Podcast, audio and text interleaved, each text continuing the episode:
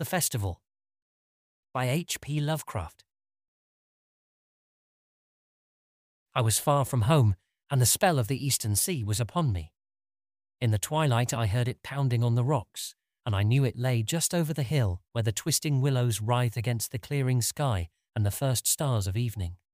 And because my fathers had called me to the old town beyond, I pushed on through the shallow new fallen snow along the road that soared lonely up to where Aldebaran twinkled among the trees, on toward the very ancient town I had never seen but often dreamed of. It was the Yuletide that men call Christmas, though they know in their hearts it is older than Bethlehem and Babylon, older than Memphis and mankind. It was the Yuletide, and I had come at last to the ancient sea town where my people had dwelt and kept festival in the elder time when festival was forbidden, where also they had commanded their sons to keep festival once every century, that the memory of primal secrets might not be forgotten. Mine were an old people, and were old even when this land was settled three hundred years before, and they were strange, because they had come as dark furtive folk from opiate southern gardens of orchids, and spoken another tongue before they learnt the tongue of the blue-eyed fishes. And now they were scattered, and shared only the rituals of mysteries that none living could understand.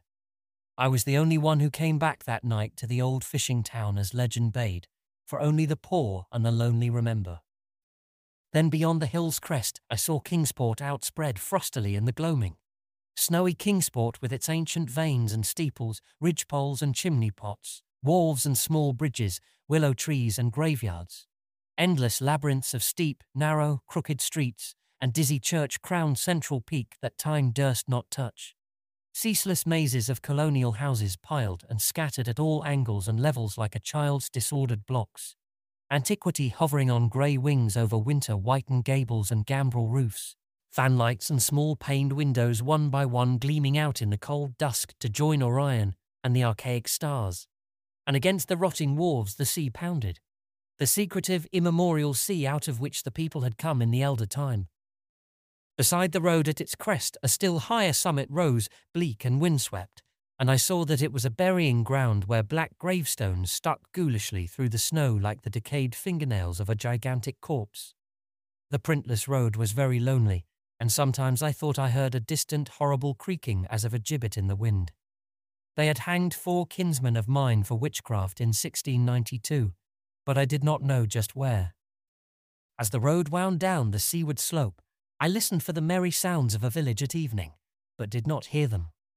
Then I thought of the season, and felt that these old Puritan folk might well have Christmas customs strange to me, and full of silent hearthside prayer. So after that I did not listen for merriment or look for wayfarers, but kept on down past the hushed lighted farmhouses and shadowy stone walls to where the signs of ancient shops and sea taverns creaked in the salt breeze, and the grotesque knockers of pillared doorways glistened along deserted, unpaved lanes in the light of little curtained windows.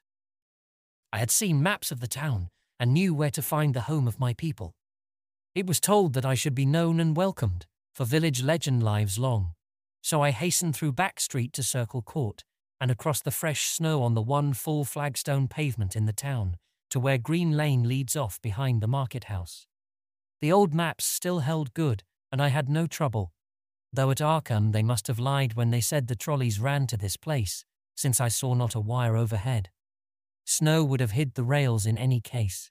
I was glad I had chosen to walk, for the white village had seemed very beautiful from the hill and now I was eager to knock at the door of my people, the seventh house on the left in Green Lane, with an ancient peaked roof and jutting second story, all built before 1650. There were lights inside the house when I came upon it, and I saw from the diamond window panes that it must have been kept very close to its antique state. The upper part overhung the narrow grass-grown street and nearly met the overhanging part of the house opposite, so that I was almost in a tunnel with a low stone doorstep wholly free from snow. There was no sidewalk, but many houses had high doors reached by double flights of steps with iron railings. It was an odd scene, and because I was strange to New England, I had never known its like before.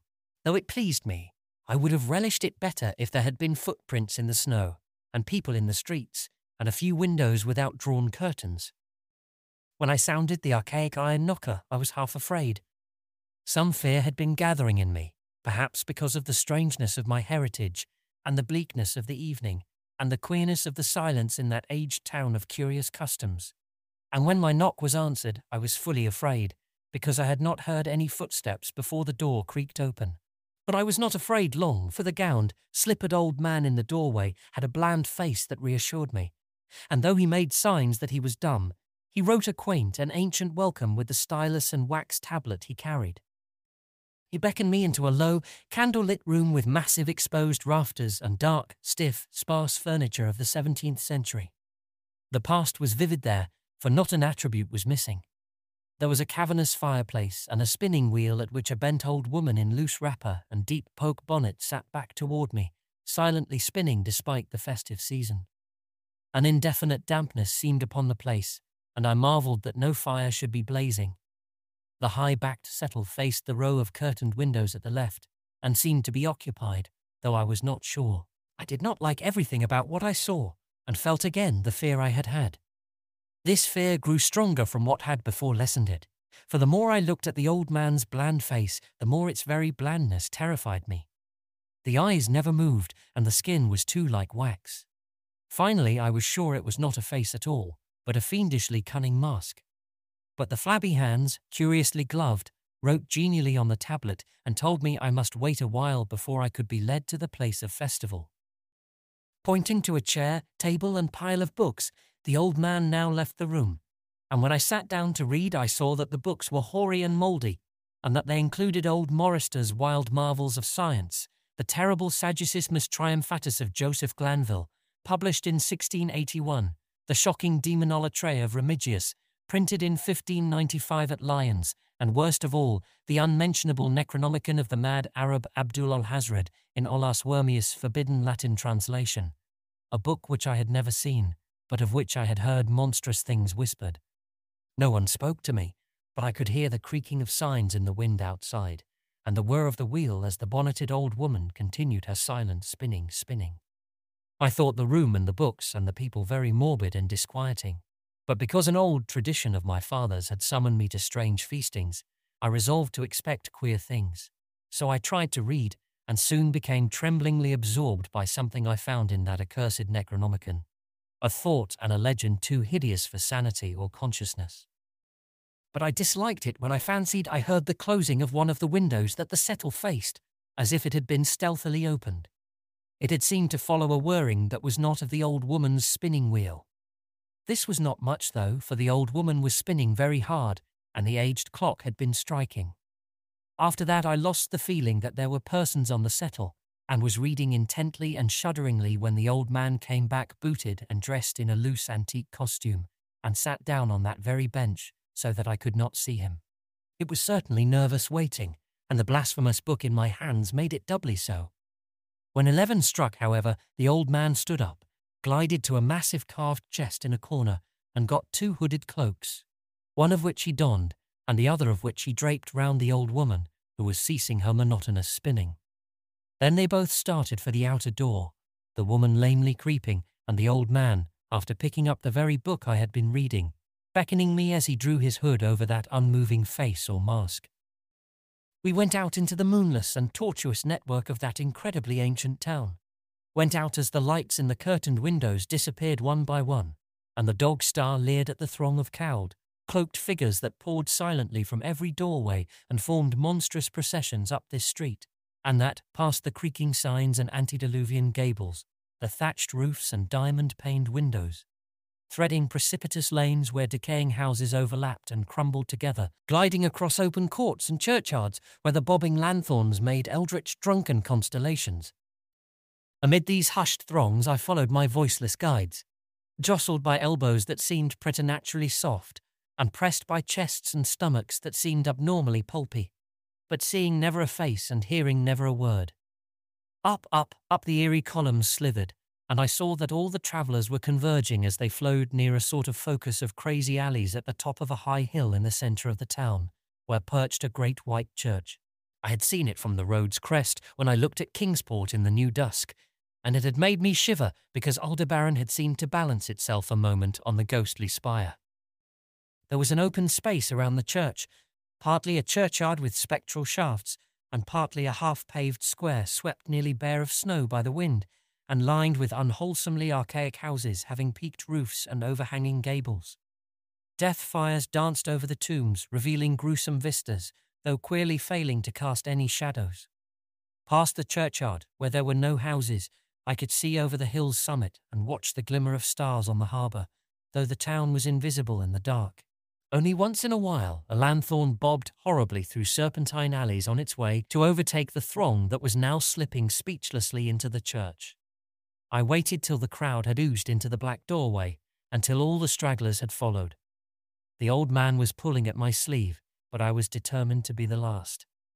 Then I finally went, the sinister man and the old spinning woman before me. Crossing the threshold into that swarming temple of unknown darkness, I turned once to look at the outside world as the churchyard phosphorescence cast a sickly glow on the hilltop pavement, and as I did so I shuddered. For though the wind had not left much snow, a few patches did remain on the path near the door, and in that fleeting backward look it seemed to my troubled eyes that they bore no mark of passing feet, not even mine.